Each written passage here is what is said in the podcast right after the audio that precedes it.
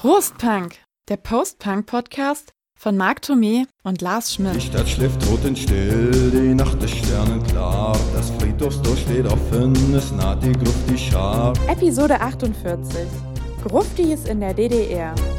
Postpunk zu einer neuen Folge unseres Postpunk-Podcasts. Heute mit geballter äh, historischer Wissenschaftspower, äh, dafür leider ohne meinen guten Freund Marc. Äh, mein Gast ist heute der Autor und Historiker Dr. Alexander Lange und hier mal gleich die Frage, ich sage aber Sascha zu dir. Ja, erstmal Hallo und Prost und ja, äh, Sascha Lange ist äh, mein Rufname. Ist Rufname. Also Alexander steht nur im Ausweis. Genau, auch deine Bücher äh, veröffentlichst Genau. du ja auch unter Sascha. Ne? Ja. Genau, du bist aus Leipzig äh, und du hast jetzt gerade aktuell ein Buch über die Gruftis in der DDR geschrieben. Von daher müssten wir eigentlich Prost Grufti sagen, oder? Heute mal. Ähm, sozusagen, ja. Ich habe das aber nicht alleine geschrieben, das muss man Richtig. äh, der Vollständigkeit halber sagen, sondern zusammen mit meinem Freund und Kollegen Dennis Burmeister, äh, mit dem ich ja einige Bücher schon zusammen gemacht habe. Zum Beispiel auch äh, ein Buch über die Depeche Mode Fankultur in der DDR. Genau. Wir trinken ja immer Bier bei Prost Punk, deswegen heißt dieser Podcast ja auch so, Prost Punk. Ähm, jetzt hast du mir vorhin schon kurz gesagt, du bist nicht so der Biertrinker. Was trinkst du gerade? Äh, Apfelschorle. Genau, und du musst ja auch nachher noch lesen. Köstliche Von Apfelschorle. daher, äh, ich habe mir ein kleines Holzen aufgemacht. Wir sagen aber trotzdem mal Prost. Ja, ja, Prost. zum, zum Beginn. Genau. Dann gucken wir mal, dass wir gleich so, so noch Geräusche hinbekommen beim Trinken. Genau, das ist hier durchaus erlaubt. Für die Atmo. Vielleicht noch ganz kurz für die, die dich nicht kennen, als Hintergrund. Ähm, du hast Geschichte studiert und dein Schwerpunkt oder dein Fachgebiet sind so Jugendkulturen des 20. Jahrhunderts und Jugendopposition in der NS-Zeit. Ja, Darüber genau. hast du, glaube ich, auch deine, Meine Promotion habe ich dazu. geschrieben. Genau. Genau. So, jetzt wie gesagt ein Buch. Our Darkness heißt es, Gruftis und Waver in der DDR.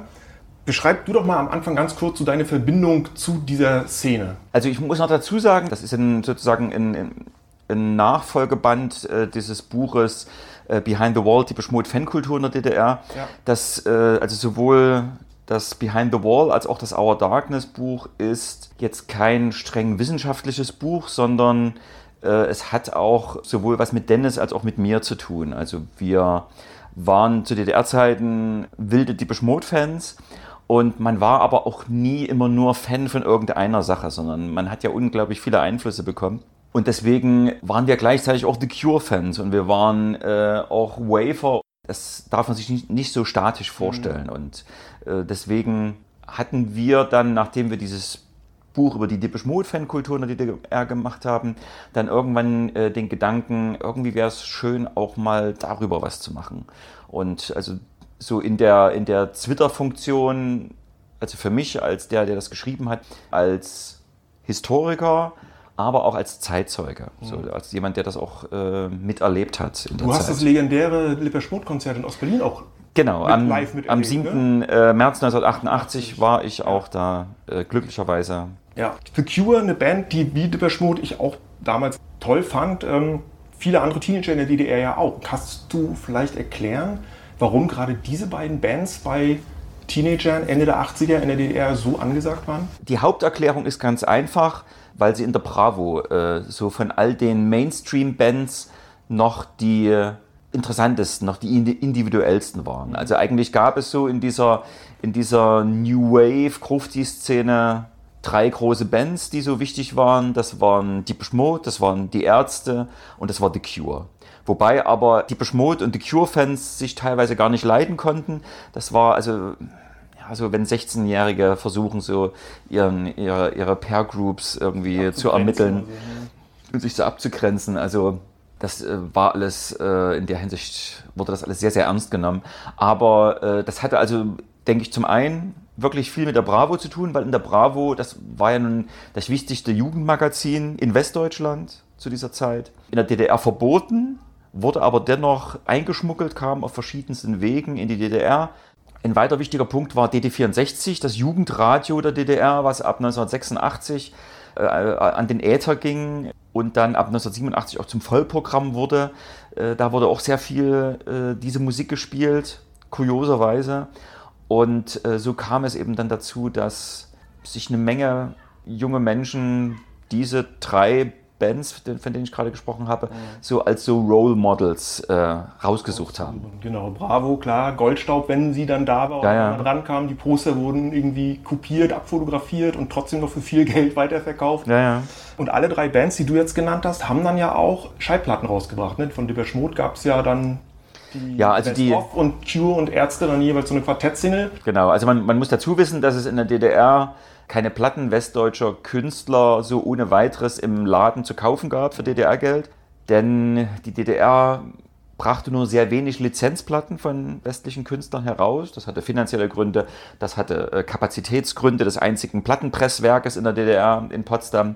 Und äh, nichtsdestotrotz äh, hat es sich dann ergeben, dass also 1987 äh, eine LP von Deepish Mode veröffentlicht wurde. Allerdings war das eine Greatest Hits, also es war eine eigene Zusammenstellung äh, der, der, des DDR-Labels Amiga. Und dann gab es noch so zwei kleine Single, Quartett-Singles, also mit vier Songs, einmal von The Cure und einmal von den Ärzten. Aber das war natürlich nur ein Tropfen auf den heißen klar. Stein. So. Ja, ja, genau. Mit den Platten war es ja ähnlich wie mit der Bravo. Ne? Die wurden dann geschmuggelt und wenn es gut lief, kamen sie durch den Zoll, kamen sie durch Ja, ja. mit DDR und wurden dann tausendfach wahrscheinlich dann auf Kassetten kopiert und weiterverbreitet. Jetzt mal, um mal dann zu den Gruftis zu kommen, die ja hier äh, in deinem Buch die Hauptpersonen sind. Ähm, was bedeutete es, wenn jemand, ein Jugendlicher, ein Teenager in der DDR, ein Grufti war? Es hatte zum einen was mit Musik zu tun, also man hat sich Musik, die man im Radio gehört hat oder dann auch äh, bei Formel 1, dieser westdeutschen äh, Musiksendung, äh, die Westfernsehen hat man ja in großen Teilen in der DDR empfangen können. Da hat man dann irgendwie äh, gehört, okay, die Musik ist toll äh, und dann stellt man fest, aha, die Musiker haben auch ein bestimmtes Outfit und ich möchte gerne auch so aussehen. Deswegen, das war so die, die, der eine Weg, wie man sowas übernimmt, äh, wie man da in so eine ähm, Jugendkultur mit reinrutscht, ohne es vielleicht zu wissen, dass da eigentlich eine ganze Jugendkultur dahinter steckt, eine ganze Subkultur.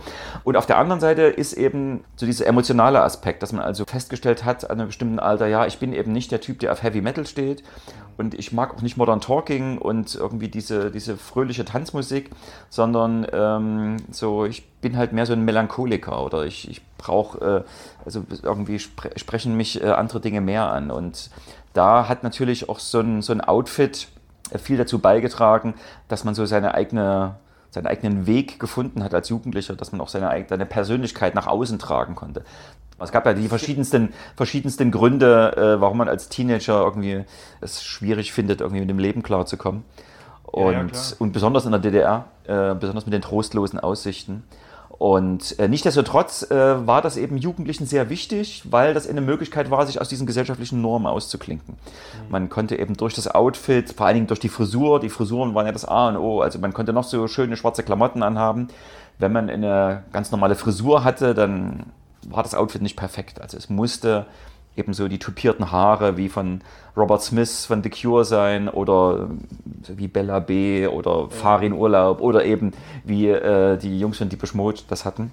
Ja, und dann hat man sich auf die Suche nach Gleichgesinnten gemacht. Also man hat gerade in, in Diskotheken sich dann irgendwie vernetzt oder in den Schulen sich getroffen. Also ich glaube, das war natürlich dann auch wichtig, äh, dass man irgendwie das nicht so alleine erlebt, sondern dass man äh, irgendwie Gleichgesinnte Ja, ja findet. klar, dass man auch, wie, wie war das? Ähm, der Staat, die Stasi, die ganzen Organe, die FDJ selbst, äh, die Jugendorganisation, die haben das ja alles beäugt. Also alles, was da irgendwie auch rein optisch schon nicht irgendwie ihrer so- sozialistischen Jugendnorm entsprach, war ja erstmal suspekt.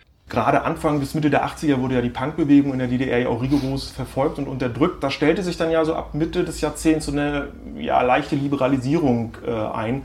Gibt es da Gründe, kann man da Gründe nennen, warum der Staat da plötzlich ein bisschen lockerer mit solchen Mhm. Subkulturen umgegangen ist? Die Gothics kamen ja dann quasi erst im Ja. Anschluss an diese Punks. Also von Liberalisierung würde ich da jetzt gar nicht so sprechen. Also man muss äh, zunächst hervorheben, dass zu Beginn der 80er Jahre die, die so von den, von den westlichen Subkulturen, von den neuen, die es so gab, am sichtbarsten Punk äh, hervortraten. Und dass da sich der DDR-Staat und besonders auch die Staatssicherheit und die Polizei unglaublich provoziert gefühlt haben. Also das äh, war den äh, sozialistischen Normen, ich mache jetzt so Gänsefüßchen mit meinen Fingern, absolut zuwider, dass man sich also absichtlich hässlich anzieht, so dass man äh, den, den Leistungsethos, der, der dem sozialistischen Menschen irgendwie immanent sein sollte, dass der abgelehnt wurde und all diese Dinge. Da hat die Staatssicherheit und die Poli Volkspolizei wirklich sehr viel Energie äh, damit äh, angewendet, die Punk-Klicken, die es in der DDR gab, zu äh, überwachen, sie zu schikanieren, sie zu zerschlagen, äh, Leute zu inhaftieren, äh, Biografien zu zerstören und all diese Dinge.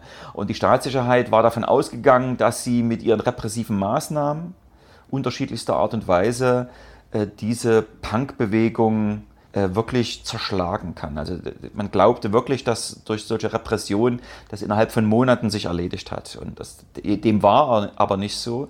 Und dann gerade dann so ab 1985, 86, als dann äh, eigentlich so die nächste Generation war. Also die ersten, die Punks so um 1980, das waren so Leute, die so um 1965 geboren wurden. Mhm. Und dann kam eine zweite Generation, nämlich die Generation der um 1970 geborenen, zu der ich mich auch zähle, die dann über die Musiksendung Formel 1, die dann über über äh, Bravo, dann auch über DD64 Bands kennengelernt haben und dann äh, sich mit Subkulturen beschäftigt haben. Und dann, äh, das sieht man auch anhand der, der Akten der Staatssicherheit, äh, explodiert es quasi mit den Subkulturen. Und das passiert kurioserweise, alle, kurioserweise alles 1987. Und ab 1987 äh, hat die Staatssicherheit dann eben mit neuen Subkulturen beschäftigt, beziehungsweise Subkulturen, die es auch schon gab. Also zum Beispiel Heavy Metal gab es ja schon länger. Aber da wurden plötzlich neue Karteikarten angelegt und es war also Punk war immer noch äh, eine Subkultur, die überwacht wurde. Heavy Metal kam hinzu, Skinheads kamen hinzu, wobei äh, unter der Summierung Skinheads also immer rechte Skinheads verstanden wurden und auch Faschos, also äh, quasi so die äh, so rechtsradikale Subkulturen, die dann in der DDR ab 1987 sichtbar auftauchten und eben auch Gruftis. Das waren so die vier äh, Jugendkulturen, mit denen sich die Staatssicherheit und die Volkspolizei beschäftigt hat. Und das waren alles Jugendkulturen, die von der Staatssicherheit als feindlich, negativ, als dekadente Dekadent, Jugendliche ja. angesehen wurden. Und äh, die Aufgabe, die selbstgesteckte Aufgabe war, diese Jugendgruppen äh, zu zerschlagen, also auch sie wieder irgendwie auseinanderzudröseln und äh, irgendwie dafür zu sorgen, dass diese Jugendlichen äh, sich irgendwelche anderen Freizeitbeschäftigungen sorgen. Es ist eine total absurde, äh, aus der heutigen Sicht eine total absurde Denkweise, aber so hatten sie sich das vorgestellt. Das war aber äh, dadurch, dass es immer mehr Jugendlicher wurden. Also die erst die Punks Anfang der 80er Jahre waren ja in den einzelnen Städten ja, mal da ein paar Dutzend, mal da ein paar Dutzend. Okay, Ostberlin gab es natürlich äh, vielleicht 100, 200 und äh, in so großen Städten wie Leipzig oder Dresden waren es eben auch noch mal ein paar mehr. Aber das war doch irgendwie etwas überschaubarer. Und jetzt aber explodiert das so. Also die, die Popkultur in der DDR explodiert 1987 durch DD64, die viele neue Musik, die äh, kommt, durch die Visualisierung über das Westfernsehen äh, und dann über die Bravo, die denen immer mehr in die DDR äh, reinkommt, also dass also es nicht nur Dutzende Jugendliche pro Stadt gibt, sondern es waren eben Hunderte Jugendliche und alle haben verschiedene äh, äh Interessen.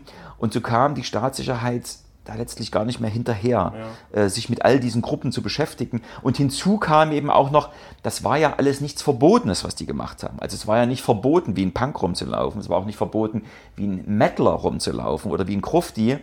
Das Kuriose war ja, es lief ja diese Musik bei DD64. Mhm. Es gab dann auch mal eine Schallplatte äh, bei Amiga zu kaufen. Und man konnte auch solche Schallplatten, zum Beispiel für Leipzig und für Ostberlin, da gab es das sogenannte polnische Kultur- und Informationszentrum. Und dort konnte man polnische Lizenzplatten von westlichen Künstlern kaufen. Das zeigt also auch nochmal, diese Musik gab es also auch in den sozialistischen Bruderstaaten, wieder mit Anführungsstrichen. Also es war ja nicht so, dass die Jugendlichen, die dann äh, sich zu so einer Subkultur zugehörig fühlten, dass sie irgendwie dachten, sie machen etwas Verbotenes, sondern sie nahmen sich einfach nur so ein Stück Normalität heraus.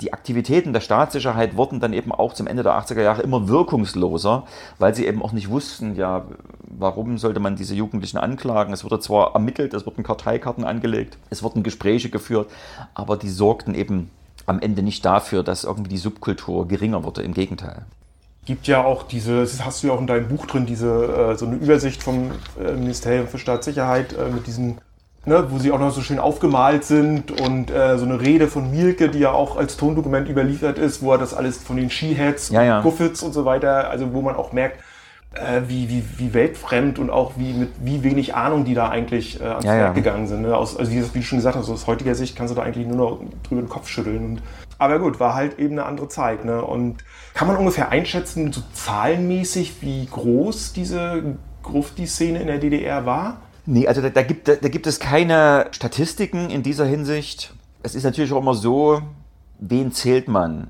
als Grufti oder wen zählt man als Wafer und wer gehört nicht dazu? Wafer, darf ich, wenn ich da mal Ja, kurz, ja. kannten wir in, äh, bei uns in Stralsund nicht. Also Aha. Grufti schon, aber ja. Wafer, mit dem Begriff bin ich wirklich erst in Berührung gekommen für eben, ich sag mal, so eine Splittergruppe äh, der Gruftis, als ich in, in Sachsen war, in Ja, ja. einem halben Jahr. Okay. Ja, das hat eben auch viel damit zu tun, dass, dass diese, diese Jugendkulturen, diese Subkulturen, da gibt es ja kein Statut, was irgendwie ja. was festlegt, sondern das hat ja viel auch immer damit zu tun, was die Jugendlichen selber daraus machen. Und deswegen gab es auch da in den Städten so Unterschiede. So, Mhm. äh, also sowohl was, was so, äh, so die Eigenbezeichnungen anging und so. Das war eben wirklich so eine, so eine Basiskultur, die da so äh, entstanden war.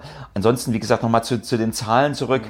Also es gab in jeder größeren und kleineren Stadt solche Klicken. Man muss sich das auch immer so vorstellen, dass es eben, es gab dann so ein, zwei Klicken, die so ein bisschen mehr Role Models waren, die irgendwie die coolste Disco okkupiert hatten und dort irgendwie äh, auch sehr inner Circle mäßig waren. Also es war äh, auch schwierig, äh, solche Leute kennenzulernen und da irgendwie äh, reinzukommen, sondern man, man fand das schon sehr schön, dass man so ein, so ein geschlossener Kreis war irgendwie und man musste dann auch wirklich sehr gut gestylt aussehen, um da irgendwie einen Anschluss zu kriegen. Und, ähm, Aber dann auch schnell was äh, Elitäres auch so ein Ja, ja. bisschen gekriegt, ne? Und aber jetzt mal so, zum Beispiel für Ostberlin gibt es also so Schätzungen von so damaligen Leuten aus der Szene, die schwanken so zwischen 100 und 200. Allein für, für Ostberlin.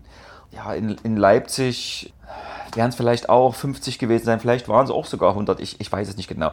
Äh, Nochmal zum Vergleich, die Peschmod, die ja nun so ein bisschen zu der Wave-Subkultur mit dazugehörten, teilweise aber auch nicht dazu anerkannt wurden, weil, sie, weil die Peschmod schon wieder so kommerziell waren, schon wieder zu poppermäßig. Da gab es äh, Anfang 1990, also so gerade so in der Wendezeit, in der DDR 70 verschiedene Fanclubs.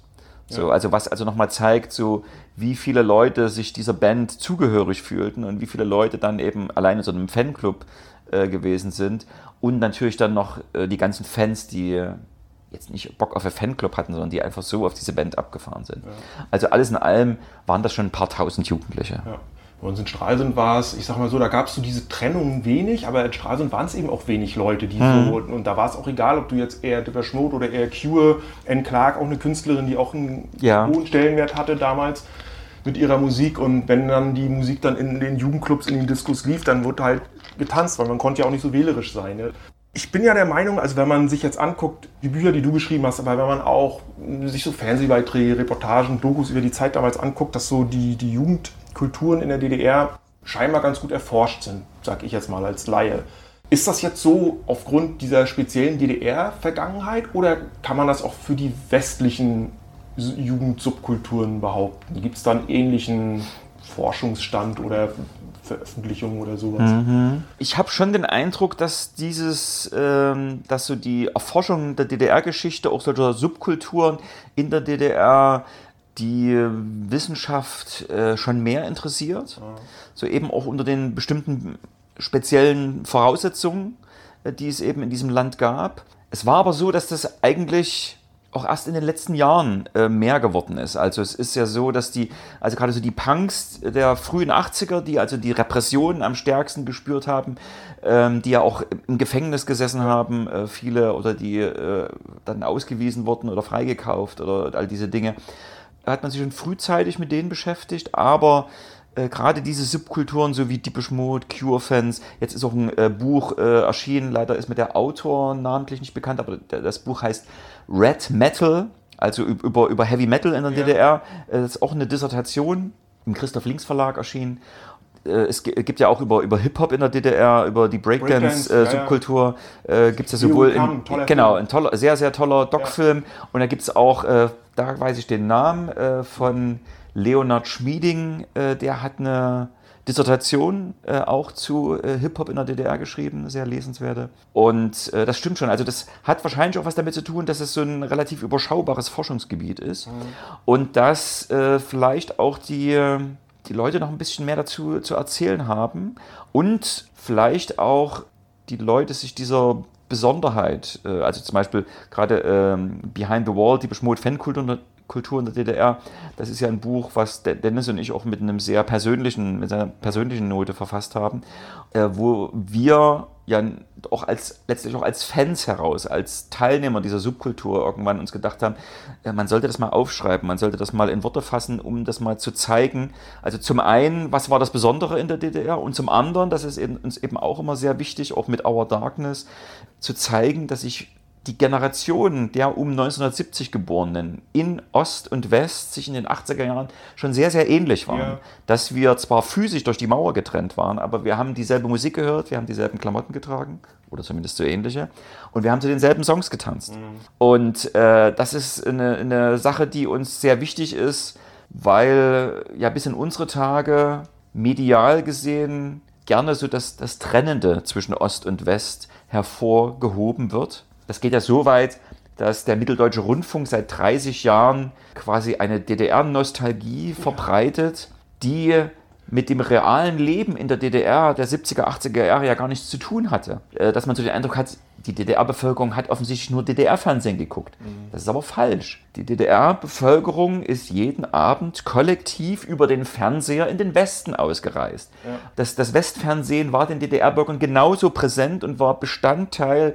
ihrer Freizeit. Mhm. Und das, äh, das wissen aber weniger, äh, weil eben es in der Nachwendezeit in den letzten 30 Jahren für Autoren oder auch für Fernsehsender irgendwie aufregender war oder exotischer war, nur das DDR-Typische zu zeigen, aber nicht das, was die Generation Pop ausgemacht hat, nämlich den Fall der Mauer schon vor dem Mauerfall, weil man eben äh, so viele gemeinsame Interessen hatte. Und ja. das ist äh, etwas, was uns eben sehr wichtig ist. Eben auch wieder mit Our Darkness, dass man eben zeigt, und deswegen freue ich mich ja auch besonders, äh, dass ich auch in Westdeutschland lese, dass man das eben zeigen kann, so, äh, dass eben Ost und West sich da schon sehr nah gewesen sind. Ja, genau. Wer unseren Podcast aufmerksam hört, der weiß, dass Marc und ich das nur bestätigen können. Man höre unsere, unseren Dreiteiler unserer Jugend in den 80ern, wo wir nämlich auch festgestellt haben, wir haben genau dieselben Fäden ja, gefeiert, ja. dieselben Alkoholexperimente durchgezogen, zur selben Musik abgefeiert. In den 90ern, da wurde es dann ja in der gesamtdeutschen Betrachtung diese Szene, die schwarze Szene dann ja benannt und ähm, die hat ja einen ziemlich großen Zulauf bekommen. Ne? So Veranstaltungen wie das Webkotik-Treffen in Leipzig, das Zillow-Festival ähm, sind da groß geworden in der Zeit. Bands wie das Ich, Deine Lakaien, Goethes Erben haben riesengroße äh, Fanschar äh, um sich scharen können. Welchen Anteil haben denn die Ostgruftis an dieser Entwicklung? Oder wäre diese gesamtdeutsche Entwicklung ohne die Ostgruftis überhaupt möglich gewesen? Mhm. Zum einen müssen wir, muss ich noch sagen, also unser Buch Our Darkness endet mit dem ersten Wave Gothic Treffen ja. 1992. Wir haben bewusst äh, uns nicht mit der sogenannten schwarzen Szene der 90er und Nullerjahre beschäftigt. Wir wollten zeigen, dass sich sozusagen der Kreis schließt, denn das erste Wave Gothic Treffen in Leipzig ist ja von Gruftis aus der DDR-Zeit äh, initiiert worden. Das so zu diesem Rahmen. Kurioserweise hat mich einer, jetzt ist mir auch wieder der Name äh, nicht erinnerlich, äh, einer der Musiker von Das Ich mal vor ein paar. Gramm, ich glaube, es war sogar Bruno Gramm. Ja. Der hat, der hat mich äh, über, über, ich, über Facebook angeschrieben, weil er auch das, das Buch in die Hände bekam und äh, schrieb mir, dass, dass er den Eindruck hatte, gerade in den frühen 90ern, dass so diese ganzen Bands, die du gerade aufgezählt hattest, dass die durch diese Ostszene eigentlich erstmal so eine, so eine Aufmerksamkeit und so ein Publikum bekamen. Äh, und das wiederum würde dann also bedeuten, ja, die, die äh, schwarze Szene in Gesamtdeutschland hat durch die ostdeutsche Szene nochmal äh, einen, einen großen Zulauf bekommen. Also man muss ja auch nochmal dazu sagen, es war ja äh, also in der DDR so, dass gerade die Generation der um 1970 äh, Geborenen, das sind ja die, die wir auch in Our Darkness äh, beschreiben, äh, sind ja Leute, die also so ab 1985, 86 mit solcher Wave-Musik in Kontakt kamen, dann ihre große Grufti-Phase hatten und dann kam der Mauerfall und die Wende. Und das ist in, in für viele Jugendliche, die dann ja gerade so zur, zur Wendezeit, zum Ende der DDR 18, 19 wurden, ja. äh, so ein Punkt, Großer Bruch auch. Äh, so ein, ja, so ein, so ein, Bruch in der, in der Biografie. Das heißt also, viele dieser, dieser Leute sind teilweise nach Westdeutschland gegangen, weil sie dort in ihren Käffern, wo sie gewohnt haben, in den verfallenen Großstädten keine Perspektive gesehen haben. Äh, sie sind über Nacht quasi äh, an ganz viel neue Musik gekommen Das heißt also, dass sich auch der, gerade für die Musikinteressierten, dass sich der Horizont viel mehr erweitert hat, dass man neue äh, kulturelle Einflüsse bekommen hat, dass man also auch so diese, diese Grufti-Zeit äh, hinter sich gelassen hat und sich anderen Dingen äh, geöffnet hat. Und man muss auch dazu sagen, es gab auch einige Gruftis, die schon vor dem Fall der Mauer irgendwann ihre Maskulinität entdeckt hatten und quasi dem Stockholm-Syndrom gleich äh, Faschos geworden sind und Skinheads geworden sind. Und ihre, äh, die Leute, mit denen sie ein halbes Jahr vorher noch auf der Tanzfläche zusammen zu The Cure getanzt haben, dann ein halbes Jahr später auf der Straße verprügelt haben. Also es sind ganz, ganz viele Dinge passiert, äh, sehr viel im, im Umbruch. Nichtsdestotrotz sind ja auch Le Leute nachgewachsen. Anfang 89 äh, The Cure, äh, die Disintegration-Platte, da sind nochmal richtig viele neue Fans auch in der DDR dazugekommen.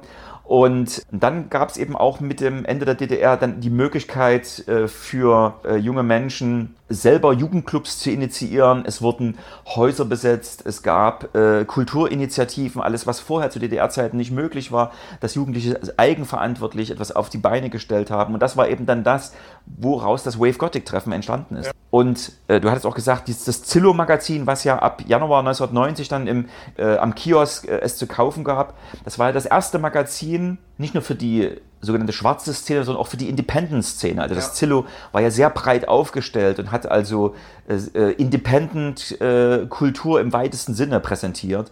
Und das war so das erste Magazin, was man problemlos bekommen konnte. Also nicht nur so ein Fan sein. Und du hast dort alle Konzerttermine erfahren. Und nicht zu vergessen die Kontaktanzeigen. Die Kontaktanzeigen, genau. Und das war eben ein ganz wichtiges Magazin, was Leute zusammengebracht hat. Und äh, das hat natürlich dann auch dazu geführt, dass diese Bands, äh, dass ich, Goethes Erben und so weiter, dann auch eine Plattform bekam. Mhm. Und äh, so dann äh, wirklich nochmal viel passiert ist. Es ist eine andere Generation, es ist eben auch eine andere Musik. Es gibt ja auch viele, die ich auch kenne, die in den 80er Jahren eben wirklich sehr schicke Wafer waren sehr schicke Gruftis waren, die gesagt haben, mit dieser neuen Musik aus den 90ern konnte ich nichts mehr anfangen. Das war nicht mehr die Melancholie, die ich äh, damals so gefühlt habe.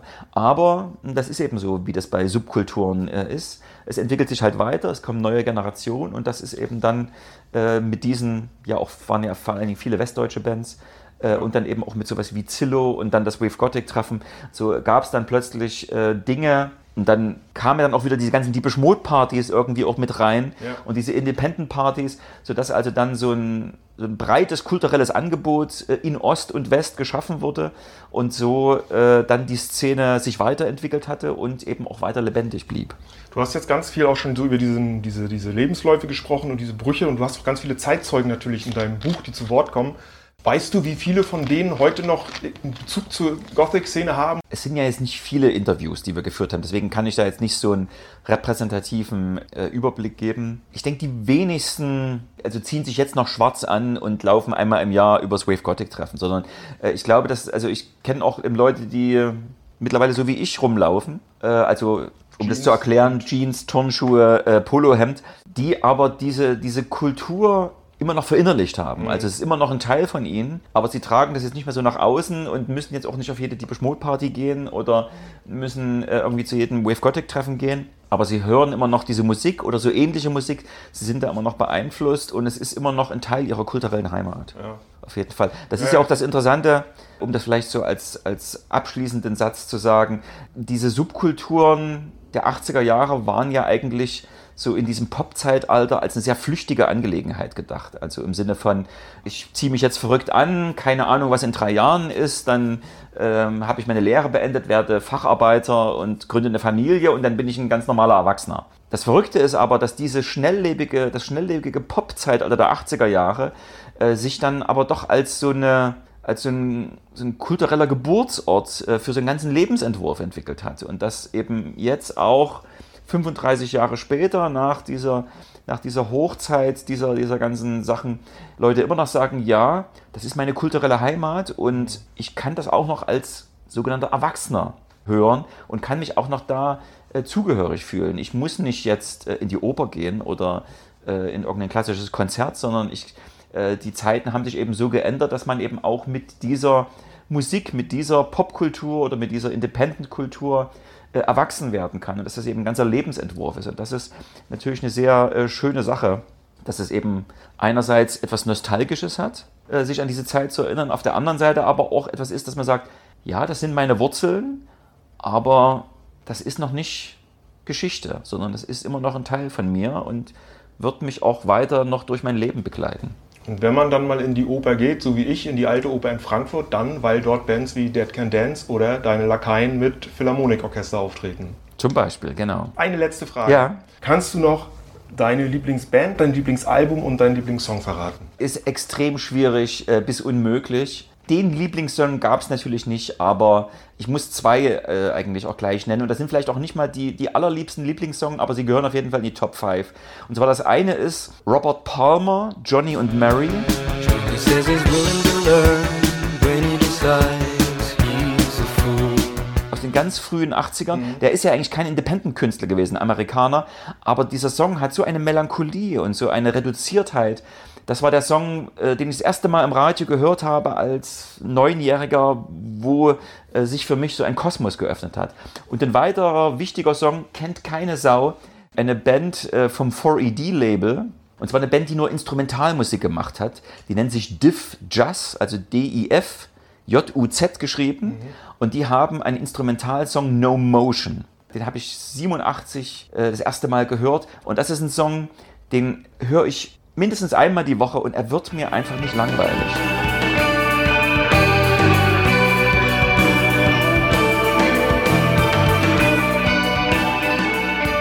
Es ist ein, ein großartiger, äh, melancholischer Song, der aber auch Optimismus versprüht, der was Tröstendes hat.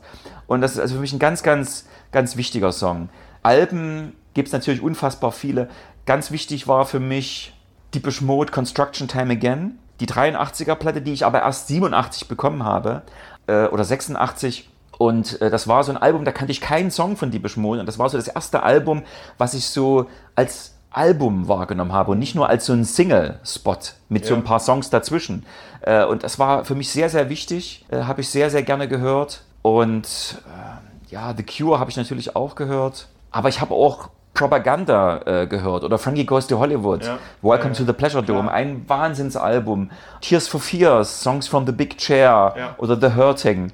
Wegweisende Alben, die, äh, also diese Melancholie der, der 80er Jahre und auch diese, diese hohe Qualität der Produktion, die vielen ungewohnten Sounds, die ausgefeilten Arrangements der Songs so wiedergespiegelt haben. Das sind großartige äh, musikalische Schätze. Hört, liebe Prostpunk-Hörer, nicht nur Marc und ich haben diese Alben auch schon in diversen Folgen mal angesprochen und in höchsten Tönen gelobt oder die Ja, ja. Ja, super, äh, Sascha. Dann sage ich an dieser Stelle mal herzlichen Dank Bitte sehr. für das Gespräch, für die äh, ausführlichen Antworten. Du bist ja noch auf Lesetour. Genau. Wir werden auf jeden Fall, wer jetzt neugierig geworden ist, äh, wir werden mal in der Podcast-Beschreibung die weiteren Tourdaten äh, von Saschas Lesung mal veröffentlichen. Da könnt ihr euch schlau machen. Dann sagen wir beide jetzt, also nicht der Marc und der Lars, sondern in diesem Fall der Sascha und der Lars. Vielen Dank fürs Zuhören. Prost Punk. Ja. Bis Prost und tschüss. Dankeschön. Ciao. Ciao.